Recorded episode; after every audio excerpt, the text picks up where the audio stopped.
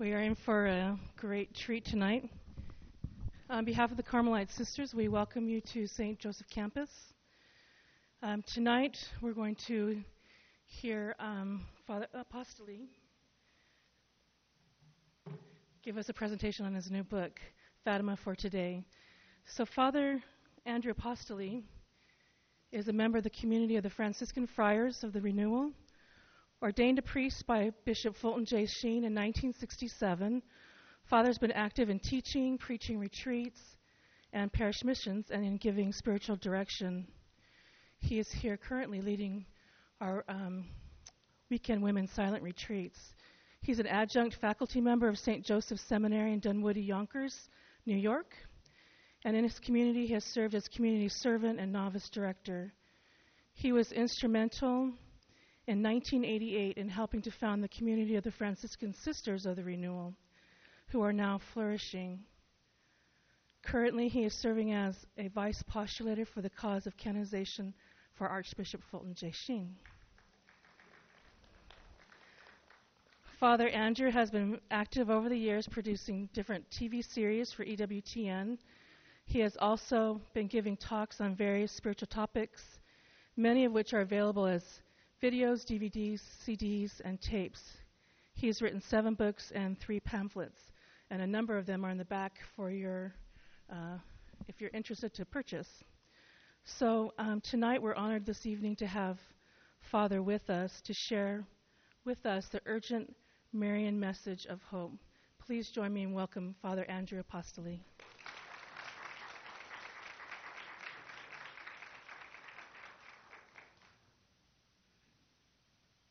Thank you very, very much. I uh, want to express my gratitude to the sisters for arranging for this talk. There we go. Okay. Uh,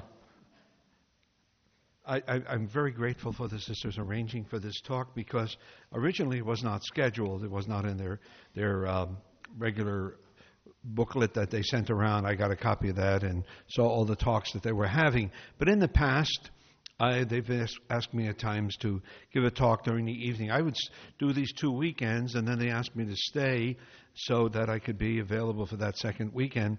And I do like a private retreat during this time. And um, uh, but I, I knew that I'd like to have an opportunity to speak to you about this very important message of Our Lady of Fatima.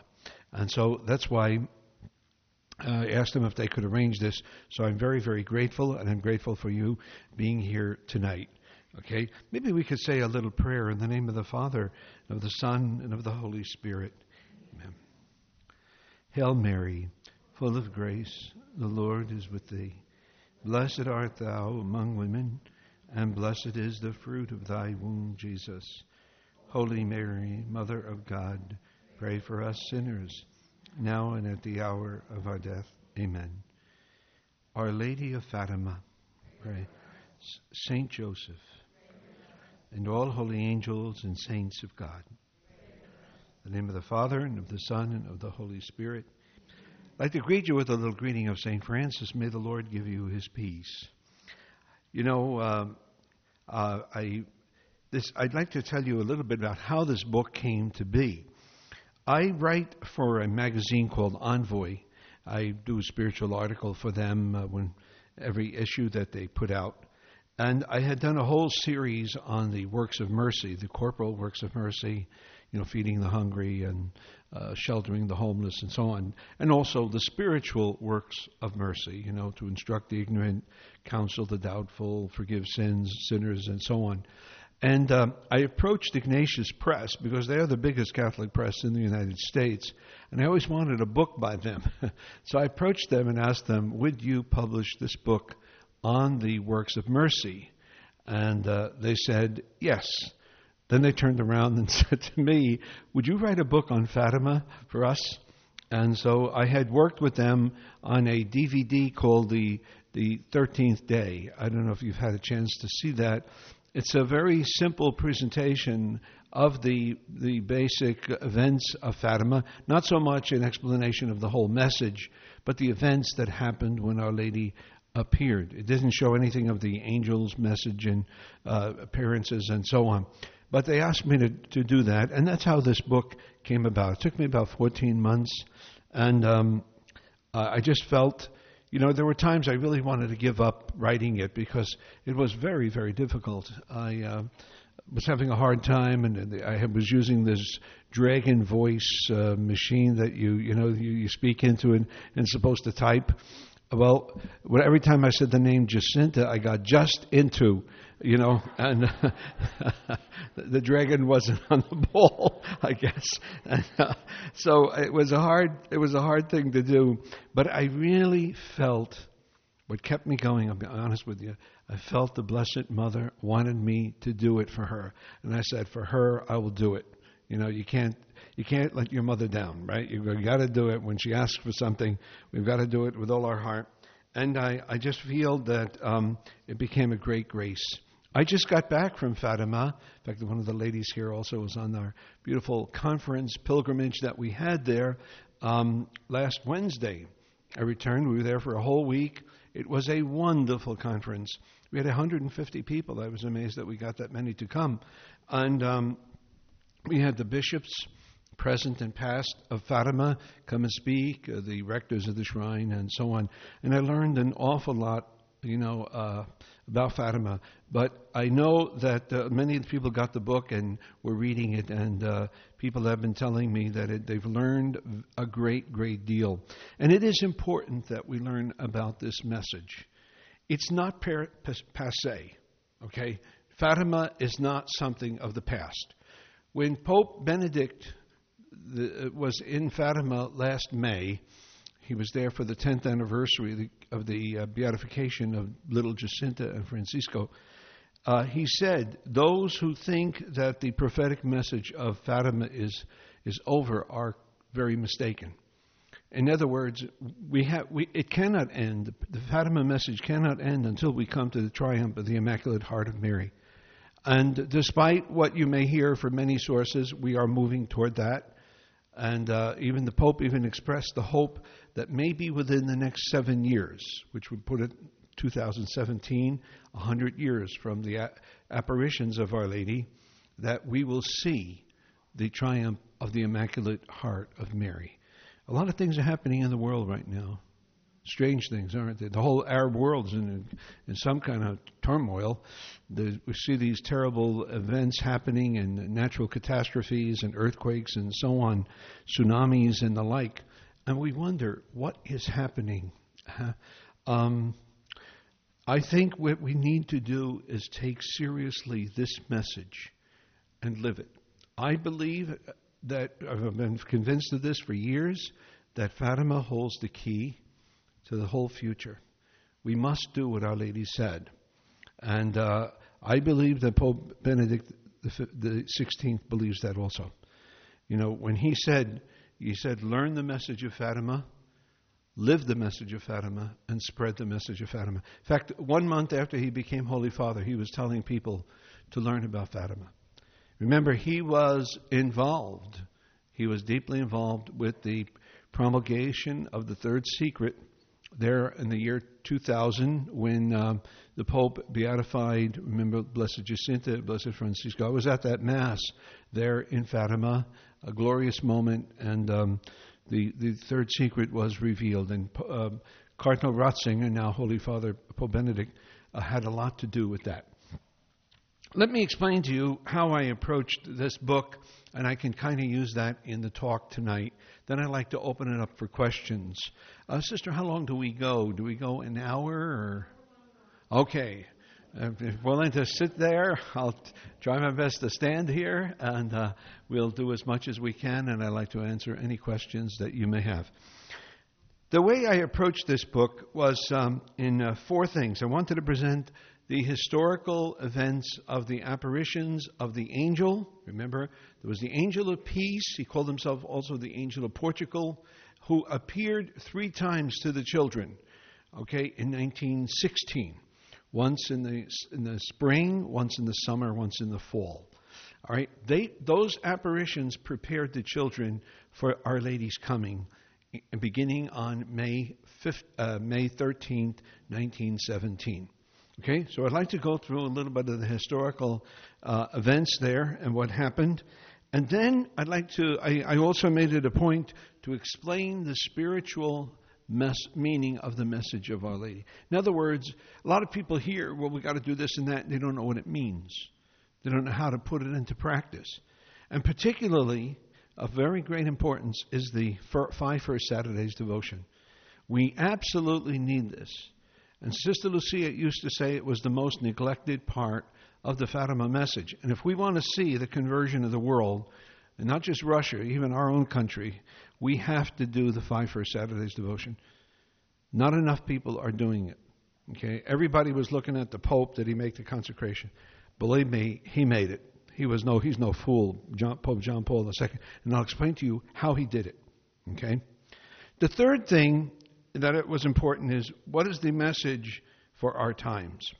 Okay? How is it relevant to us today? And I'd like to bring you up to date in things that are happening in Russia, which most people have no idea is going on, you know, but great things are happening in the, there with the faith in Russia. And finally, try to deal with the objections that were part of the against the consecration and the releasing of the third secret. Okay? So I'd like to try to uh, deal with these questions. Now, the first thing I wanted to do in my book I presented was Mary's role, okay, in salvation history.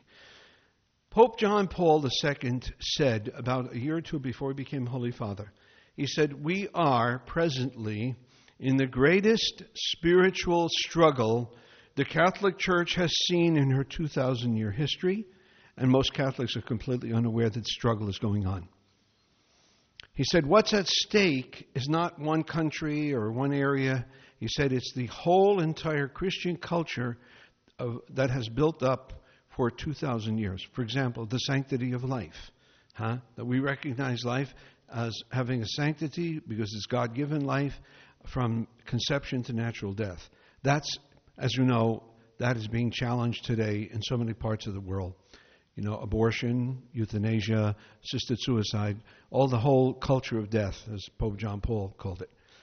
Secondly, there's also the, the dignity of marriage. Christian marriage, one man, one woman, husband and wife, okay, and uh, no other alternatives. No living together, no same sex marriages. These things are challenging the Christian notion of marriage, okay? And, and finally, religious rights freedoms that we have the, the, the right to freely live our faith and our beliefs.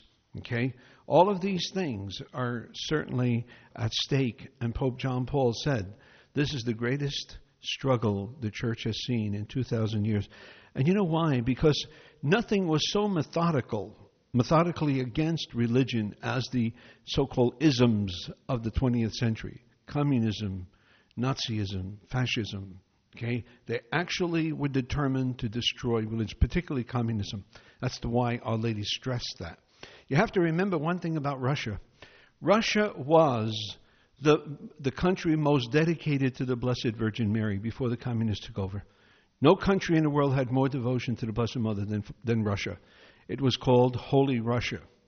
All right? So it was very, very, uh, Our Lady had very great love for Russia. In fact, our Lord told Sister Lucia when the, the, the consecration was not made when it should have been made by Pius the um, Pius Eleventh. We'll talk about that. Why didn't he make it? We don't know. We, we, we can't give an we can't give a decent explanation of why he didn't make the consecration.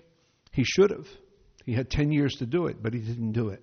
Okay, that allowed communism to spread. But our Lord told Sister Lucia, the Pope will make it, but he will make it late. Communism will spread, but Russia will be saved, he said, because Russia is in the hands of my mother. Okay? And Russia is being saved now. They're doing better than we are, believe me. Okay? Now, let's look at Mary's role in Scripture and two great saints that talked about her at this particular time. We know that ever, I would say, ever since the apparition of Our Lady of Guadalupe, 1531 in Mexico, We've had great apparitions of Mary, haven't we? We had, you know, we had the uh, Rue de Bac, you know, the miraculous medal in Paris to St. Catherine Labouré. We had uh, the apparitions of Our Lady to Saint Bernadette there in Lourdes. Huh? Saint Bernadette was very, very simple.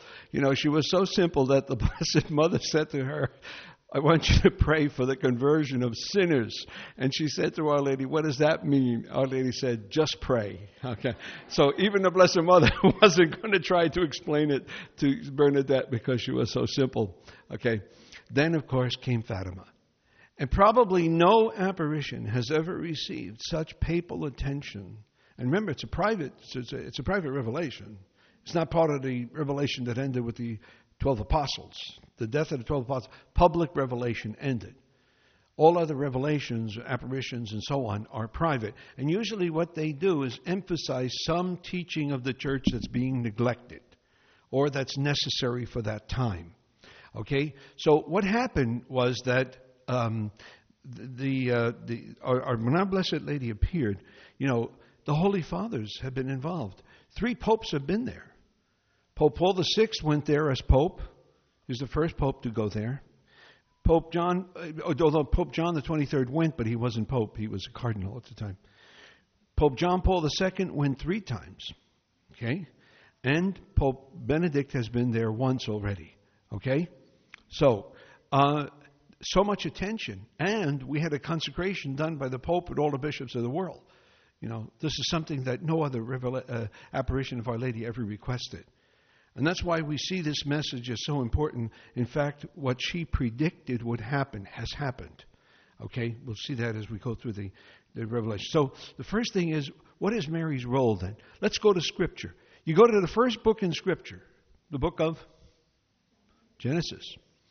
Right after the fall of our first parents, what does God say to the serpent? I'm going to put enmity between you and the woman, between your offspring and hers. You shall strike at his heel, and he shall crush your head. Okay? When St. Jerome translated that, he changed it. He said, You shall strike at her heel, and she shall crush your head. And that's why we've always thought of Mary now. When you see the statue of the Immaculate Conception, the serpent under her feet, crushing his head. Why? Because he didn't have for one moment any power or influence over the Blessed Mother. That's why he hates the Immaculate Conception so very much. Okay? And he hates Mary, of course. Um, so, beginning of Scripture, Mary and the serpent. What is the last book of, of, uh, of the Bible? Revelation. What do we see? St. John tells us, in the heavens opened, and I saw the Ark of the Covenant, okay, which is a symbol also the Blessed Mother, because it's a symbol of Christ. Huh? You, had the, you had the commandments there in the Ark. Moses put the commandments that God gave. He put the staff of Aaron, the priest, the high priest. Jesus was the high priest. Jesus was the lawgiver, and put the loaves of the manna. Remember in that in the Ark of the Covenant, Jesus gave us the Eucharist. Hmm. So what happens? He sees the Ark of the Covenant, and then he said, A great sign appeared in the heavens a woman clothed with the sun, and the moon under her feet, and a crown of 12 stars. One of the brothers in my community said, We got a 12 star general leading us. they don't come that big in the U.S. Army. so we got we got the Blessed Mother leading us, huh? So she's there, okay, twelve stars, And who is she opposing? What other sign appears immediately? The dragon, the red dragon. When Pope John Paul II gave a talk in Fatima in 1982, he practically identified the red dragon as communism. Okay? And uh, she was the one who would oppose the dragon. Okay?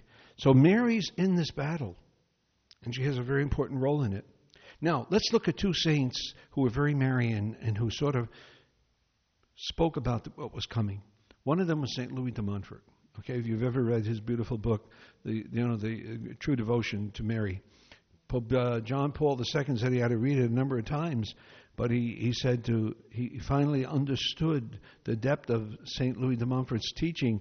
That's where he got that big M, remember, on his coat of arms, and the words "Totus tuus," I'm all yours. And, um, and so, what did St. Louis de Montfort say? He said that in the, in, the, in the coming generations, the Blessed Mother will be preparing her sons and daughters for a great struggle. He says it right there.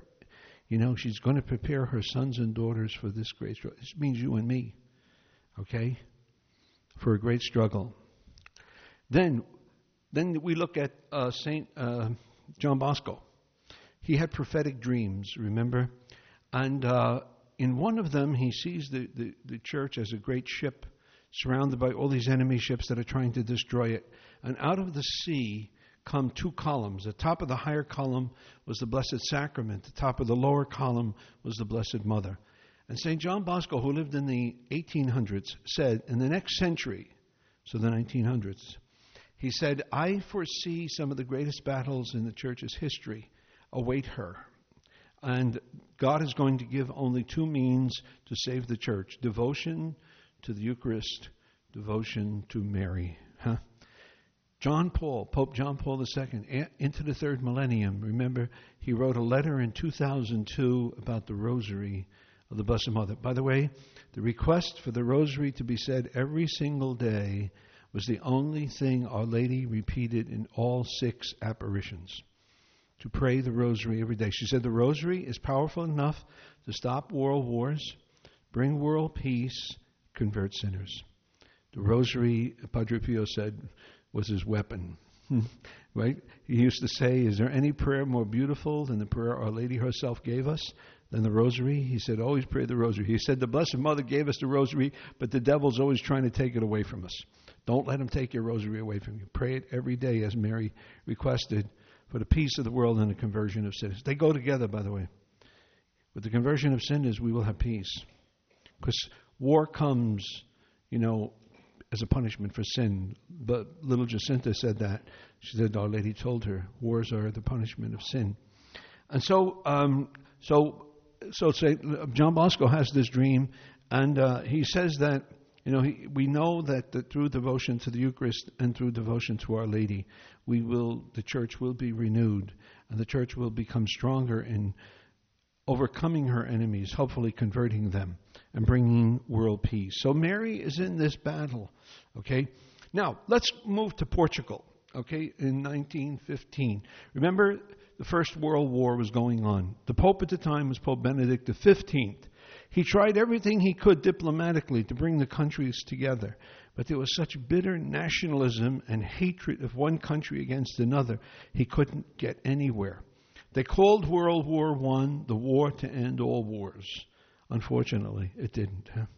And, um, and so when he tried desperately to get the nations to talk about peace um, and was not successful, he said, There is someone who will listen. It began a novena to the Blessed Mother. Okay, in May 1917, on the eighth day of the novena, which was a Sunday that year, it was May 13th. Uh, it was uh, May 13th, by the way, is the was traditionally the feast of Our Lady of the Blessed Sacrament. See, Our Lady and the Eucharist come together very much at Fatima, and so um, he began that novena, and on the the 13th of May, 1917, the Blessed Mother made her first apparition. Now, I told you that there were three apparitions by the angels.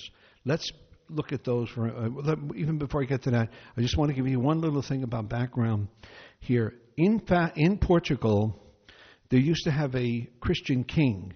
He was killed. Okay, the Masons took over. They were atheistic. They were anti-religious. They were persecuting the church, and the president, the Masonic uh, president of Portugal said, in two generations there will be nothing left of Catholicism in Portugal. Boy, God must have laughed at that.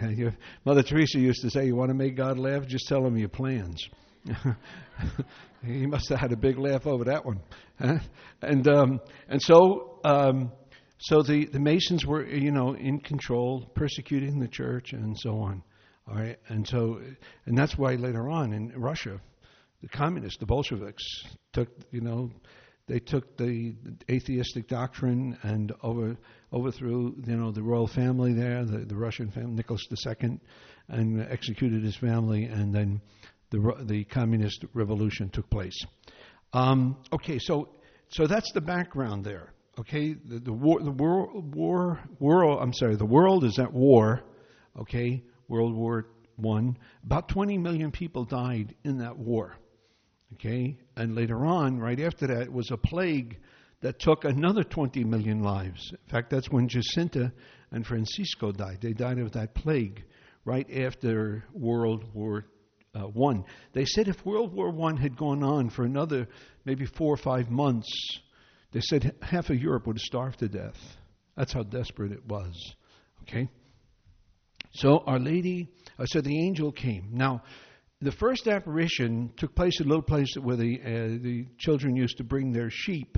Okay, remember J- Lucia was the oldest of them. Lucia de Santos. She was ten years old. Okay, then she had her two little cousins. They were brother and sister. Francisco was nine. Uh, he was very shy, very quiet. He loved to play the flute. One thing he loved to do for his little sister Jacinta, who was only seven, she loved to dance. So he would play his flute and she would dance. And they loved to be with their cousin Lucia. So that's how the three of them palled around. And they they both took care of the flocks of sheep of their families. So they bring them together up to a place called the Cabeço and um, they were grazing them this one day, and all of a sudden they, they thought it was a lightning, and, and the next thing they saw, this young man, they described him about looking about 14, 15 years old, full of light, and he was an angel. And he told them not to be afraid. And he taught them a prayer called the, the, the, the pardon prayer. My God, I believe, I adore, I hope, and I love you, and I beg pardon for those who do not believe, do not adore, do not hope, and do not love you. I think we have copies of that for you, I think, as you when you leave. All right? The prayers of Fatima. So he told them to pray this, okay? Well, they were little kids. You know, they liked their games, and they used to, especially Francisco, he liked to say the short rosary Hail Mary, Holy Mary, Hail Mary, Holy Mary. You know, and, and so, so uh, what happened was um, in the summer, the, the angel came again. They were near this uh, well. You can go visit the well there, and uh, it's right down from Lucia's house. And the children were playing their games. And the angel says, What are you doing? He startled them. What are you doing? You're supposed to be praying. And this really affected them. They really got into praying. They said, He said, Jesus and Mary have great designs for you. See? So they became, they really became very prayerful. And uh, uh, the third time he appeared, back at the Cabeço, where they had had the first apparition. In fact, there's a little little shrine there now of statues of the children. And what it was, the angel came and the little children were already praying. By the way, this is interesting. When he taught them to pray, he would kneel and bow his head to the ground. Now, I don't suggest you do that. That was a sign of reverence, okay? I mentioned that in my book, too, most people can't handle that. You might not get up, okay? Uh, you try to, you know, put your head down, your blood will be rushing to your head, and, you know, uh, we'll have problems. Um, so, but reverence, see? But they, isn't that that's the way the Muslims pray, right? With their heads bowed like that. Okay? So the little children were praying like that in the Cabeço. Now, remember, they became very fervent after the second uh, apparition, because the angel kind of scolded them a little bit. And all of a sudden, they look up and there's this light, and the angel appears with the Eucharist. He's holding the chalice with his left hand, and the host is suspended above it. And then, and there's precious blood dripping from the host into the chalice, and then he leaves it like that, and uh, and he comes with the children and they bow down and he teaches them that other prayer, you know, called the angel's prayer, which is of adoration and reparation. Okay? The reparation for the outrages, the sacrileges, and the indifferences. Outrages would be like, you know, when the, the, the Eucharist is desecrated, or these uh, satanic people get in the black masses, they use the Eucharist and desecrate the Eucharist. Um, sacrileges would be knowingly receiving Holy Communion, a mortal sin, when a person's not ready to receive communion. That's offensive to God. So to make reparation for these things, and then finally to make reparation for for the uh, indifference of people, the neglect in respect and love for the Eucharist. So the angel taught them that. Then he, Lucia is the only one who had received her first Holy Communion.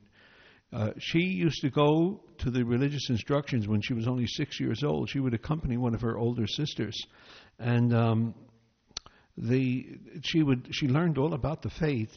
And when it t- came time for communion, they told her you can't receive. She was so heartbroken. And she went to another priest and she told him, I know all the, you know, the catechism and everything. And he tested her and she did. So he went to the pastor and said, She could receive, she understands. And uh, so she received communion. And you know, we visited the church there in Fatima, uh, and uh, on the wall, there's a statue there, and Lucia said the day she received her first communion, the statue smiled at her. You know, so interesting. Um, so anyway, the, the the angel gave the host to Lucia because she had received her first communion. The other two children hadn't received her first communion, but he let them drink the precious blood. Okay, and so they had a great devotion for the Eucharist. They loved the Eucharist. Lucia never, uh, Jacinta never received the Eucharist again.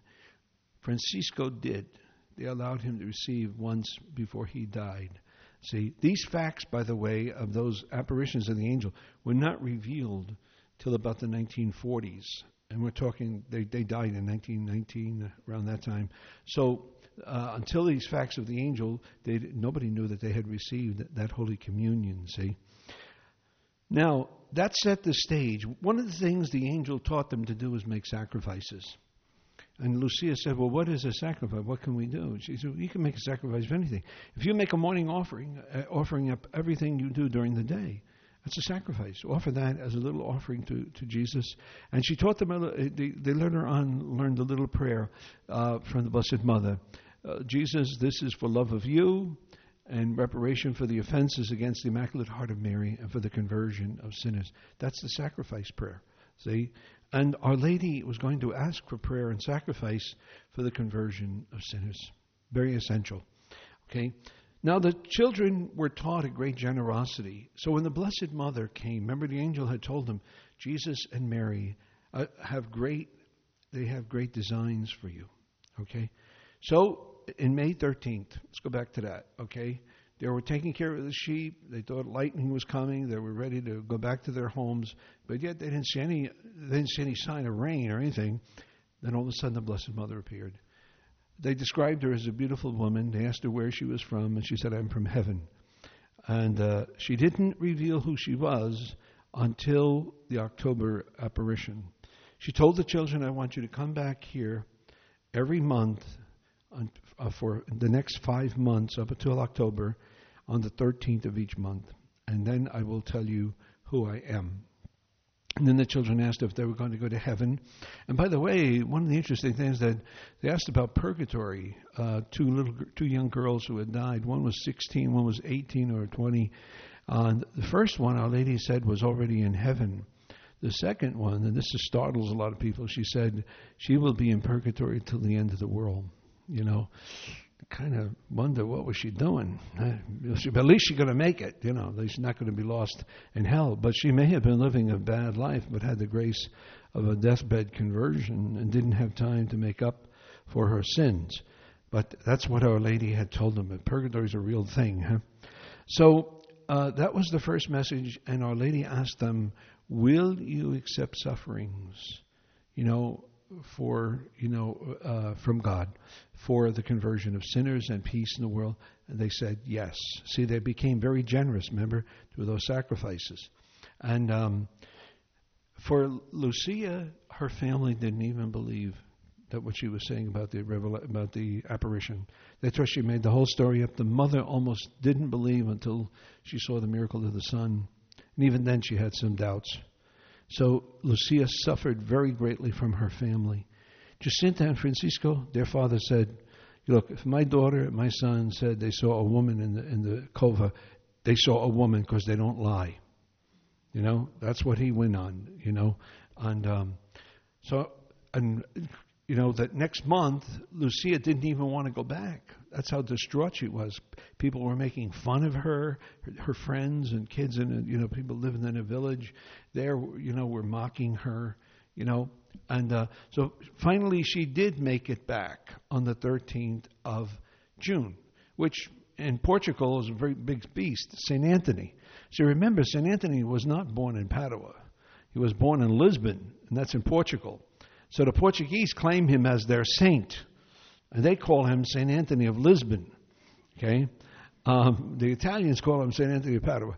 When, the Pope, when Pope John Paul went there, he did an interesting thing. He said to the people, he was talking to all these Portuguese. So he says, the first thing he says, well, St. Anthony is not St. Anthony of Padua. Well, they all cheered because that's what they've been saying, you know. Then he says, St. Anthony is not St. Anthony of Lisbon. And there was silence. And then he goes, he goes, St. Anthony was St. Anthony of the whole world. You know, then they all cheered, you know. So, anyway, on that day, a small crowd of about 50 people gathered, and um, Blessed Mother appeared again, and she asked them, Are you suffering? She, and they said, Yes. And um, then they asked about going to heaven. And Our Lady said, I will take Jacinta and Francisco soon. But you, Lucia, you have to learn to read and write, and you will be the one who will promote my message. You'll be here a little bit longer. She was there till she was 97. Okay? And uh, she, but she's the one who spread the message. And Our Lady said, My Immaculate Heart will be with you all the time. Okay? So, so that, on the, the, the second actually take a look at the book here because there's a lot of things. I don't want to give every little detail. If you're going to get the book, you can read that.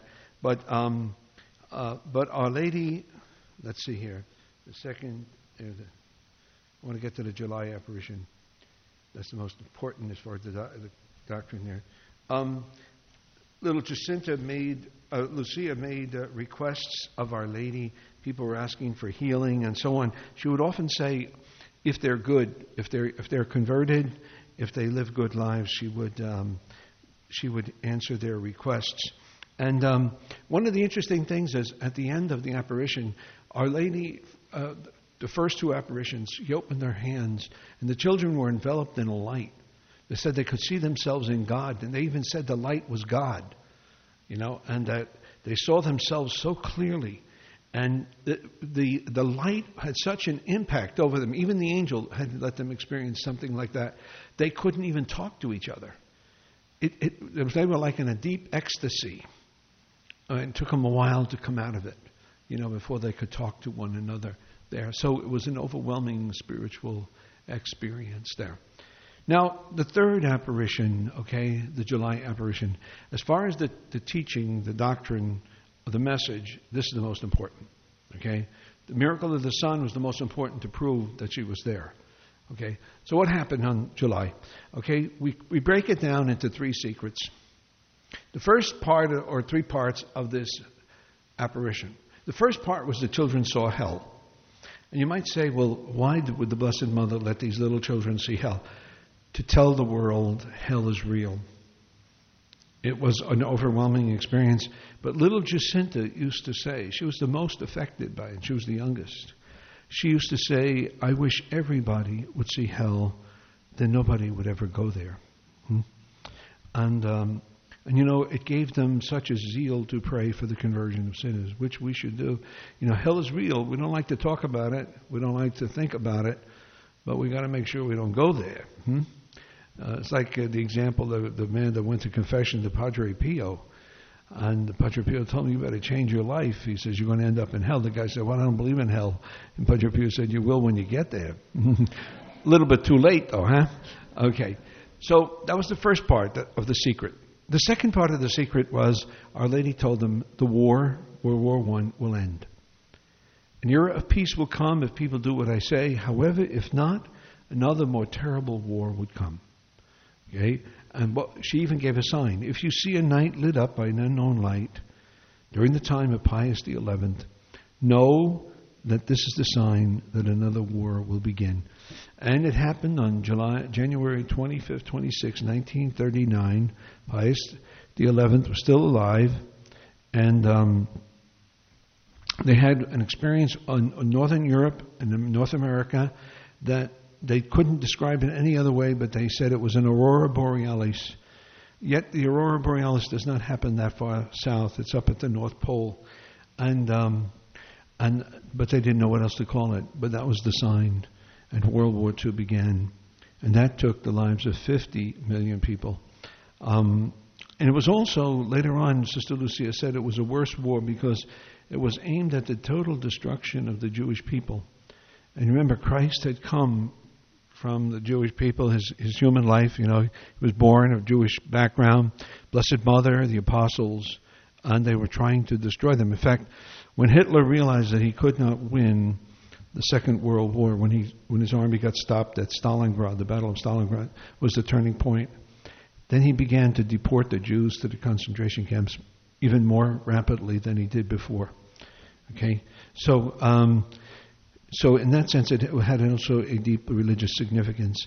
So Our Lady predicted another war. Then she also predicted an evil would begin in Russia that will spread her errors around the world, and that was communism. She said, I will come to ask for two things, not one thing, two things. I will ask for the consecration of Russia to my Immaculate Heart by the Holy Father, and then I will ask for the um, Five First Saturdays devotion. What, we, what she called it the communion of reparation, we call it the Five First Saturdays devotion. She said, I will come back and ask for both these things. She came back in 1925 when Sister Lucia was a postulant with the Sisters of St. Dorothy. Okay?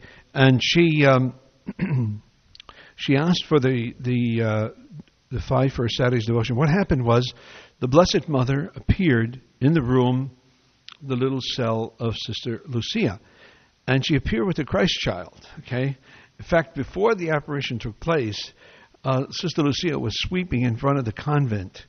And what happened was a little boy came along and she said to the little boy, Do you know the Hail Mary?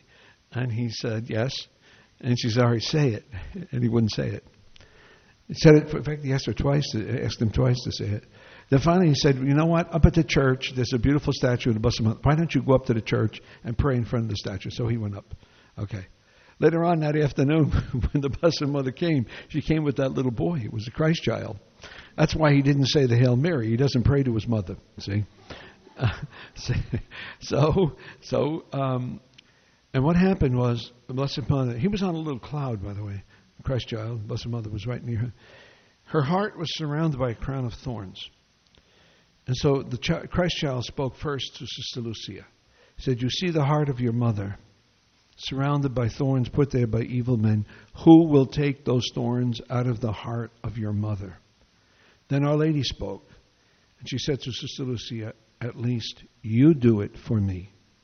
And then tell anyone who will go to confession, receive Holy Communion, say one rosary, and then spend 15 minutes meditating on the rosaries with the intention of making reparation to my Immaculate Heart for all the offenses against it, I will give the graces of salvation that are necessary for salvation at the time of their death. Okay? But then the Christ child later on said, Tell the people, don't make the devotion once, keep making it. Why? Because he wants our prayers, he wants our sacrifices, you see, uh, so that we, so that he can use that for the conversion of sinners. See? And I call that, I have a special appendix at the end of my book on the Five First Saturday devotion. I call it Our Lady's Spiritual Formation Program. If you want to get in Our Lady's Spiritual Formation Program, do the Five First Saturdays devotion.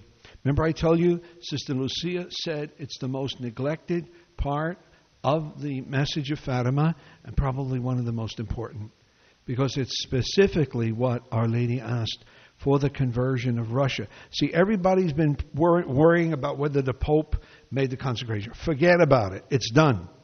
The Pope did his part, believe me. Okay? What we're not doing is our part. We're not doing the Five First Saturday devotion in the numbers that we have to do it. And that's one of the reasons why I made a big effort to explain this devotion. What do you do? You go to confession. By the way, you can go to confession a week before or after. And if you make the Five First Saturdays devotion, same confession can apply for both of them. Okay? Then you receive Holy Communion on a 24 hour period of a first Saturday of the month. Then you offer a rosary, five decades of the rosary. Usually on Saturday, it's the Joyful Mysteries. And then spend 15 minutes in heart to heart talk with Mary using one or another mystery, all of them, or some of them, one of them, to offer reparation to Mary. And uh, later on, Sister Lucia's um, spiritual director asked her, Why are there only five first Saturdays? Why not seven or nine? So she asked our Lord. The Lord appeared to her again. He, she was in a place called Ponte, Ponte, uh, yeah, Pontevedra in Spain. Okay? She was, a, as I said, she was a postulant.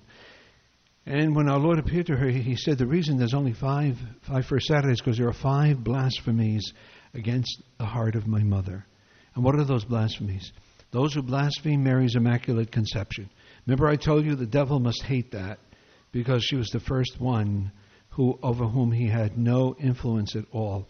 She was the beginning of the breaking down of his kingdom.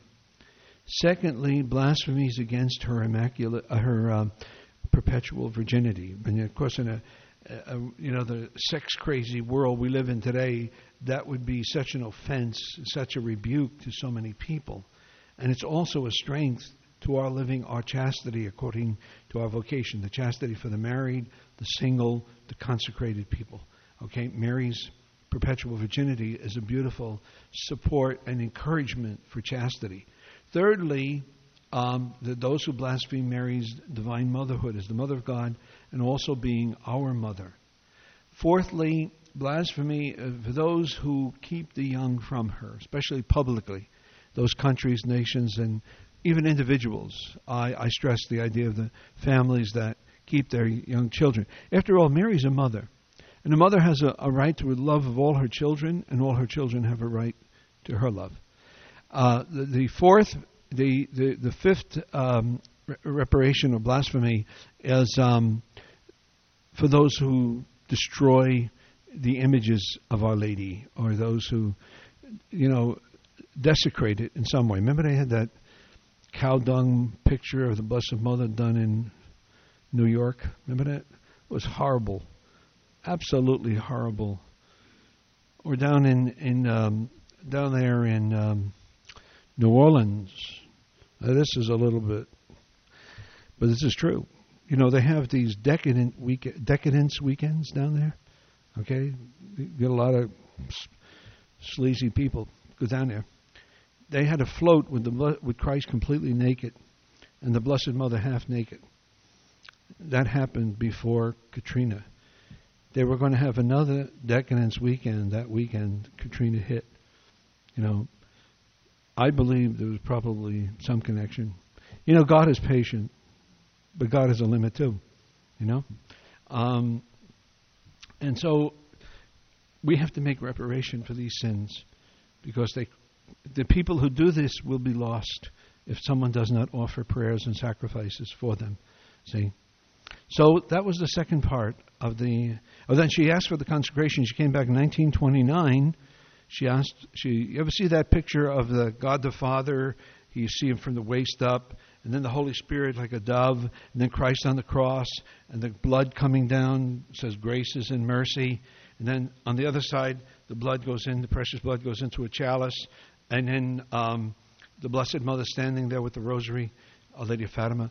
That was the apparition at a place in, in Spain called Tui. And it was during that apparition that um, Our Lady told Sister Lucia, Tell the Pope now to make the consecration.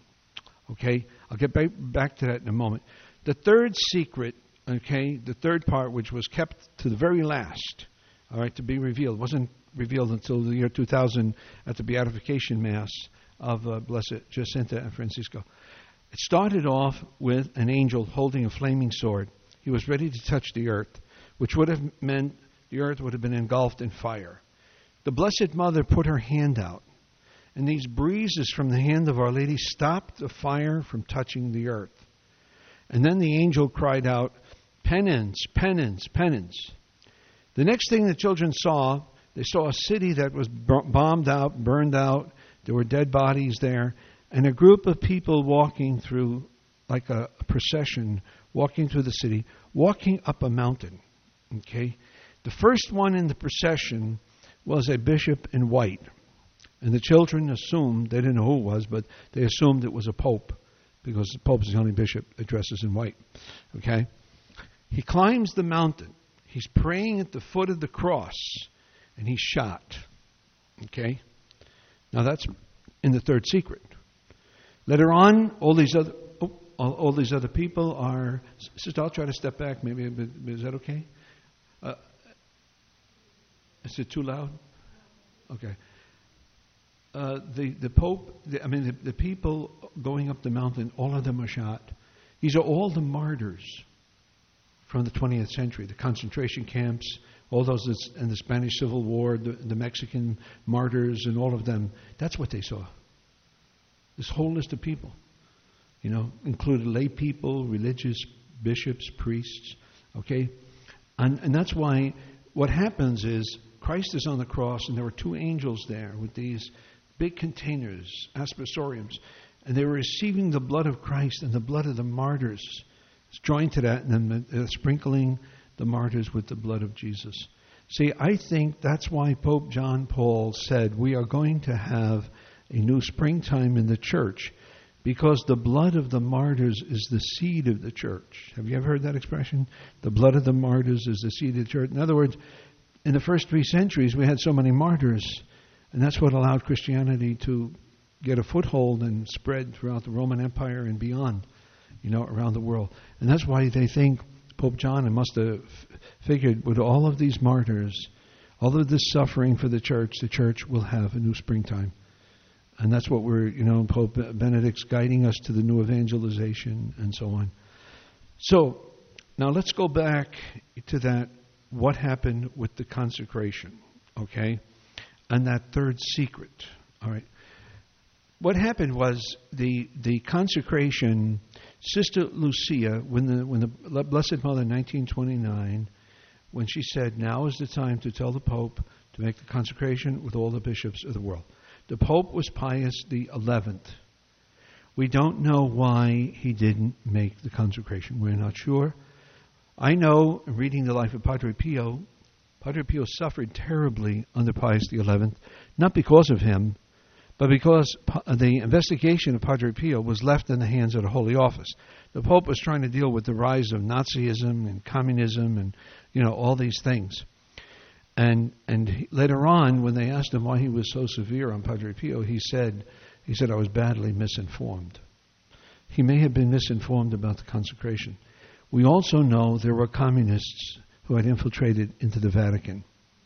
I had put in my book a very, uh, very important story about a woman named Bella Dodd. Bella Dodd grew up in the Bronx. She went to the same high school a couple of my brothers went to. She was a socialist. She was a, uh, a lawyer. She became a communist in 1930. In 1930, Stalin was, of course, the head of the Communist Party. And Stalin had been uh, a seminarian one time, and he read Darwin, and he said Darwin proved that uh, God doesn't exist, and so um, he became an atheist. He stayed in the seminary and got thrown out for reading pornography. First thing he did as premier of Russia, when the communists took over, he went to that seminary and executed all the priests and all the seminarians. Okay. Now, this lady Bella Dodd, she entered the Communist Party, and in 1930, and uh, Stalin said that the greatest enemy that communism has is the Roman Catholic Church, and the way to destroy it, he said, is to recruit men who have no vocation, no faith, no morality, recruit them into the priesthood, let them get through the seminaries, and they'll cause havoc in the priesthood. And that's exactly what they were doing. And she said, she said, she told Bishop Sheen when he converted her in 1950 she told Bishop Sheen, I personally recruited between 800 and 1,200 men to enter the priesthood to destroy the Catholic Church from within. So you think some of the problems were spontaneous? I don't think they were. I think these people were all set. And you know what she also, she also said? She told Bishop Sheen we had four contacts high up in the Vatican, cardinals, who were probably Masons working with the communists. See? You know Alice von Hildebrand? You ever hear of she's on EWTN? She's the one who told me about Bella Dodd. She knew Bella Dodd personally. She told me that Pius XI had trained a number of priests, gave them false identities and everything, to go into Russia and begin to form an underground church. Okay? False identities, everything. Every single one of them was captured and killed, which meant there was an informer in the Vatican. Okay? So we, I mean, we can't be naive. We mustn't be naive. Evil can infiltrate, and obviously, Satan's. I mean, Stalin's idea would come from Satan himself hmm? to destroy the Catholic Church from within. So, could that have possibly been the reason why Pius XI didn't do the consecration? I suspect some of those factors were there. Pius XII. Okay, what happens now when Pius XII becomes the Holy Father? All right, 1942, that's the 25th anniversary of the Fatima apparitions. 1917, 1942, 25 years. The bishops of Portugal are having a great celebration. They want the Pope to make the consecration. But a new element entered. In Portugal at the time was an, a mystic. Her name was Alexandrina de Costa. She was beatified by Pope John Paul II, okay, toward the end of his life. Okay, she received, she had suffered, she suffered the passion and so on. She received a message from the Sacred Heart to ask the Pope to consecrate the world to the Immaculate Heart of his mother. So we got this request coming from the Sacred Heart to Alexandrina. Of course, Lucia, Sister Lucia, has got the request of Our Lady of Fatima to consecrate Russia to her Immaculate Heart. So two requests come. Now, the Portuguese bishops are not going to ask the Pope to make two consecrations. So they said to Sister Lucia, ask the Pope to consecrate the world because the Sacred Heart wants that. And Mary would have no objection, right? She said, Do whatever my son tells you. All right. So, Sacred Heart wanted that. Blessed Mother wants fa- uh, Russia. So they said, Tell the Pope to consecrate the world with special reference to Russia. And that's what Pius XII did. He mentioned, consecrate the world, and then he put it this way he didn't mention Russia by name. What he said was, that country where your icon used to be venerated but cannot be venerated anymore, but will be venerated again. Russia. Okay? Now, at, at first, Sister Lucia did not want to do that. I guess she wanted a Blessed Mother to be the main one, right? And the only one. But she went to pray in the chapel, and Jesus in the Blessed Sacrament told her, Do what the bishops told you to do. So, two requests. And then and he, he didn't mention Russia by name, Pius XII, because he was trying to be neutral during World War II. Remember, Russia was our ally. See? He would have infuriated the Americans and the British. Plus, he would have been open to the criticism why didn't you consecrate Nazi Germany? But the Blessed Mother didn't ask for Nazi Germany. She asked for Russia. See? So that's why he did it that way.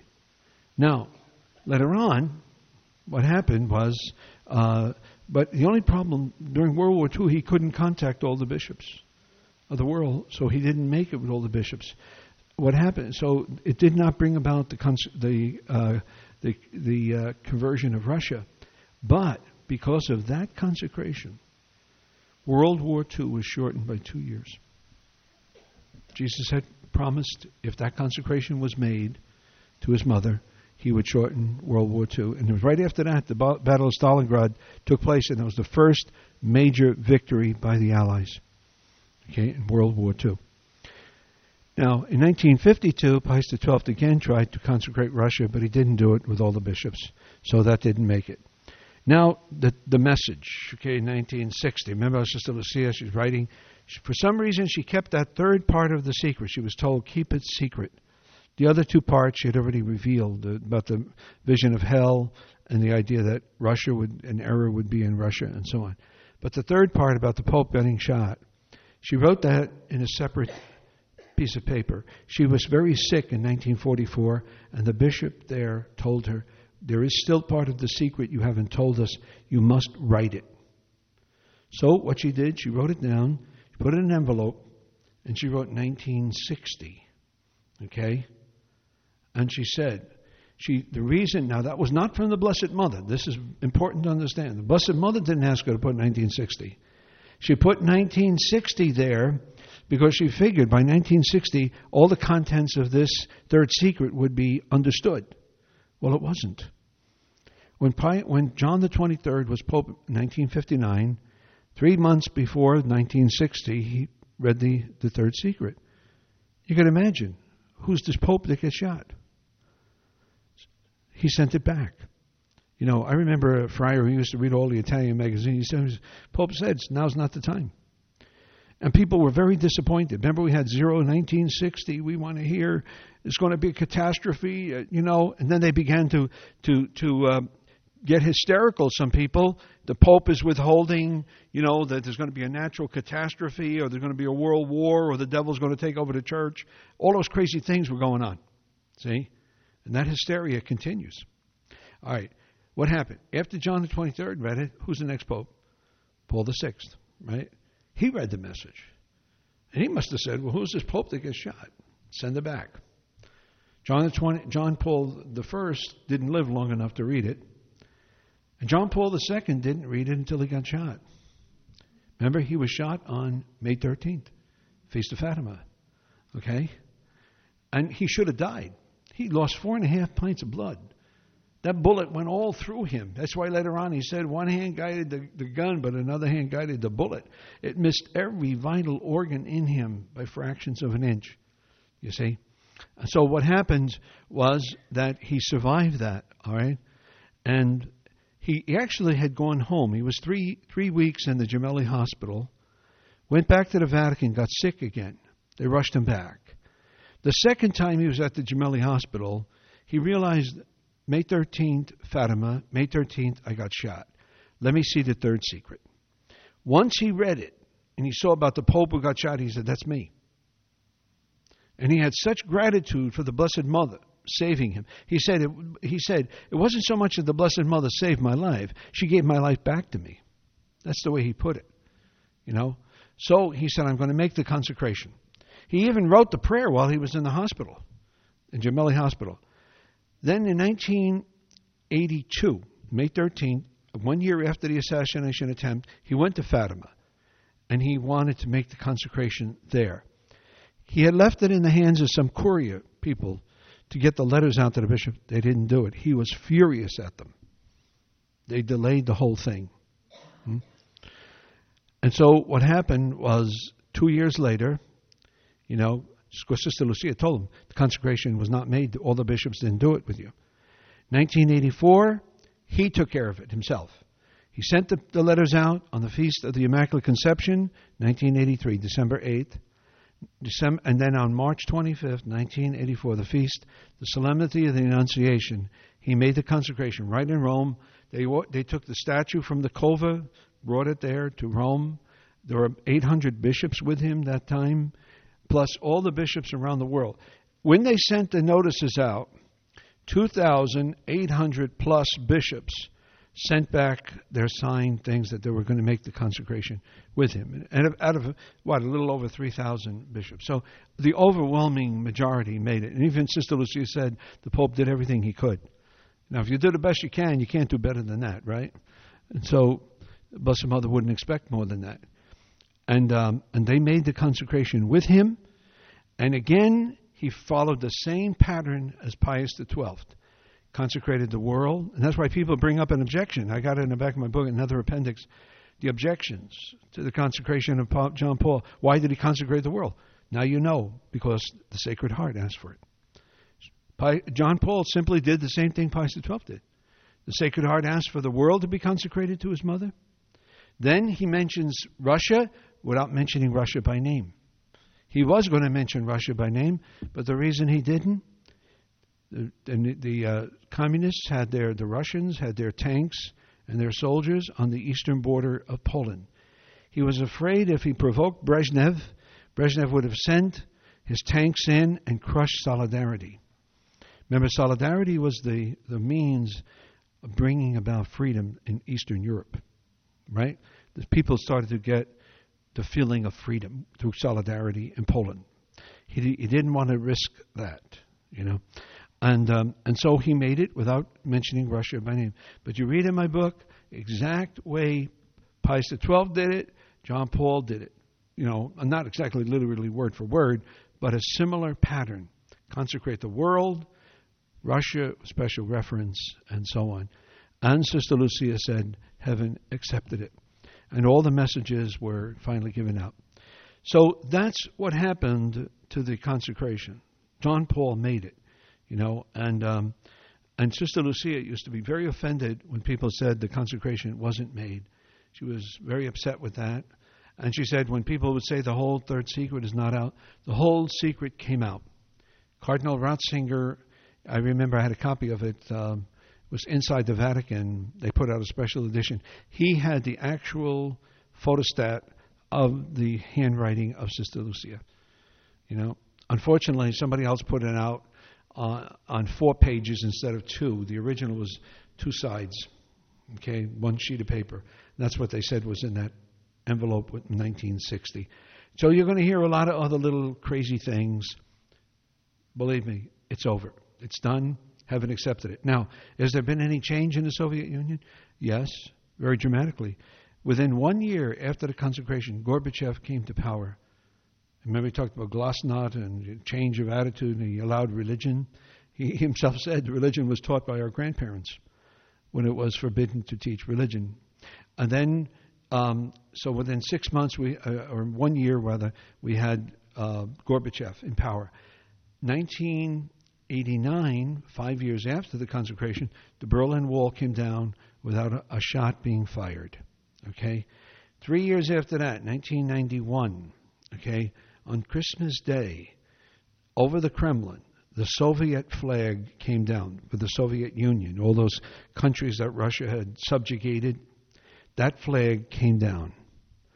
The flag of Russia as a nation went up. All the nations were free. He dissolved the Soviet Union. Gorbachev, he was the president, so he dissolved that. And that's, that all happened after the consecration. Now, you had to get rid of that before the consecration could start taking place in the hearts of the people, because remember, all the churches they destroyed. They, they were they were the, they was atheistic for 75 years. You don't change that in one day. See, that's another thing people are misleading, saying, "Well, we had the consecration, we should have had the conversion, everything should be all peaceful." Blessed Mother didn't say that. In fact, if you if you follow that kind of line of thinking, you might as well throw out the rest of her message prayer and penance for the conversion of sinners. She wants our involvement. That's why I said to you about the five for Saturdays, prayer and sacrifice that she asked for for the conversion of sinners. And that's why we've got to do our part. The rosary, you know, being faithful. Um, and I'll, I'll, just I'll just summarize, and then I, I don't want to get too late here. Uh, the, the, next three apparitions. August, okay, uh, in the August apparition, uh, the children were abducted. Remember, they were brought to a prison in a city called Ourém. The, the administrator there, he deceived them. He said, "I'll take you to the the uh, you know uh, apparition site." He took them to Ourém. that people didn't know where he was. They were in this prison cell with all these with a couple of prisoners there. In fact, it's true. They said they got the guys to do the rosary, and even one guy had a little concertina, and he was playing it. And little Jacinta, she loved to dance. She danced with one of the prisoners. You know. In fact, in the movie, if you saw the movie on the 13th day, uh, Sister Lucia said the way I will always remember Jacinta was the way she danced that day in the prison, okay, with the prisoner. Um, so, you know, uh, they they did not the apparition did not take place then on August 13. But what happened down from their homes was a little place called Valinhos, and Blessed Mother appeared there on the 19th of August. Okay, and uh, she said, if the government had not done that, if they had not abducted the children, the miracle in October would have been far greater. Remember when Jesus, the gospel said Jesus couldn't work any miracles because their lack of faith distressed him? Because of the lack of faith, because of the harm they did to the children. Remember, they threatened to boil them in oil, and the children were willing to die rather than to reveal the secret. They wouldn't do it. They, they really had the grace of martyrdom. They were all set to be boiled in oil. Huh? How how cruel these people were. Huh? So the next the September apparition was very simple. Blessed Mother said to come back and you know next month, and I will appear three times. You will see Saint Joseph. The only other saint to appear at Fatima besides Our Lady was Saint Joseph. Now on October, okay, this is the great miracle of the sun. Fifty-five thousand people is what they estimate were in the cova and for another 25 miles around, about another 20,000 people saw the miracle of the sun. Okay? And it had rained for approximately two days. The ground was soaking wet. The people were soaked, you know. And um, they came to the cova, and the children came. And, uh, you know, they were praying, and it was kind of getting a little bit, people were really getting upset. You know, they wanted to see a miracle, they want to see it. And all of a sudden, as Our Lady, Our Lady revealed to them who she was. She said, "I am Our Lady of the Rosary."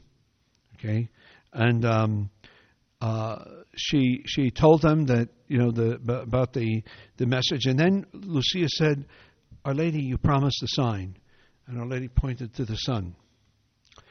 And now, the three children did not see the vision, they did not see the miracle of the sun. They saw the Blessed Mother appear to them three times. I'll explain that in a moment. When, when the Blessed Mother pointed the sun, Lucia, who was in an ecstasy, she doesn't even remember saying this, she simply cried out, Look at the sun! And all the people looked at the sun. And all of a sudden, the sun started to break through the, crowd, the clouds.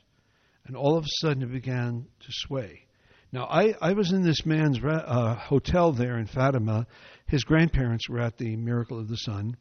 And he showed me a photograph. He said, All the people are looking here, this way. The sun is always on this side. That's how far the sun was moving in the sky. The people, the, the, the, light, the bright lights from the sun were making the people appear yellow, orange, and everything else, flashing in the sky and everything. But then it seemed to lo- leave its orbit and started hurtling down to the earth. The people thought it was the end of the world. Imagine it would be the earth would be engulfed in the sun, right? They're screaming out their sins. A lot of them, huh? Panicking. And and by the way, a lot of people had gone there to mock Hmm? To mock the whole thing, they didn't believe it. They said nothing's going to happen. Boy, did they get a surprise, huh? That's for sure. And then all of a sudden, it all stopped and the sun went back. You know what happened after that? breeze came through. Now, the breeze did not affect the trees. None of the trees, none of the leaves blew or anything. It affected where the people were. They were all dry. The ground was dry. Their clothes were dry. Somebody said it was like getting your clothes washed when you're wearing them. Hmm? you know, that's exactly what happened. Okay, and um, and so uh, the the, uh, the the people went home, you know, believing for sure. That's for sure. And um, but what did the children see? I tell you, they didn't see that. What they saw was Our Lady three times. First time, Saint Joseph appeared with the Christ child. They were blessing the world, and Our Lady was with them. She was Our Lady of the joyful mysteries. Okay. In the second apparition, she was Our Lady of the Sorrowful Mysteries. She was Our Lady of Sorrows. But Christ was with her. He wasn't suffering. So it wasn't the sorrowful mysteries. He was a young man. And many think that's the luminous mysteries that Pope John Paul gave us when Christ was a young man, was, was almost prophetically seen in that triple vision. And finally, the, the glorious mysteries, Our Lady appeared as a Carmelite. She came as Our Lady of Mount Carmel. You know, that's that's what she did. She came as Our Lady of Mount Carmel uh, to be victory. Why Carmel? Well, because remember, Mount Carmel in the Holy Land is where Elijah the prophet, you know, battled those 450 false prophets, and he won. So Mary, the glorious mysteries, the victory. You know, she's symbolizing the victory of Christ. So um, Our Lady, so Our Lady came later on, you know, to um, to ask for those the consecration as well as the five first Saturdays. And that devotion, as I said, if you want to start putting something in the practice, practice the five first Saturdays devotion. Try to get little prayer cells maybe in your parish. Get a mass on Saturday. Get some people. Have a holy hour, or at least say the rosary, and then spend 15 minutes after that. A beautiful way to carry out Mary's message, okay? And Pope Benedict believes that this is what we must do. I'm convinced we don't need to come up with another plan. The Blessed Mother gave us the plan. Well, all we got to do is do it. Do it as her loyal sons and daughters, her loving sons and daughters, because she loves us. She doesn't want any souls to be lost. And you know, those little children, when you read this, they became so zealous they became so generous in their sacrifices. You know, I, I, when I was reading that stuff, I was just so inspired. I, I said, "What love in a little heart like little Jacinta," you know, and um, and Francisco. He was so simple, but those are the ones God chooses, right? And then Lucia, she carried out her mission very greatly. So I'll stop here.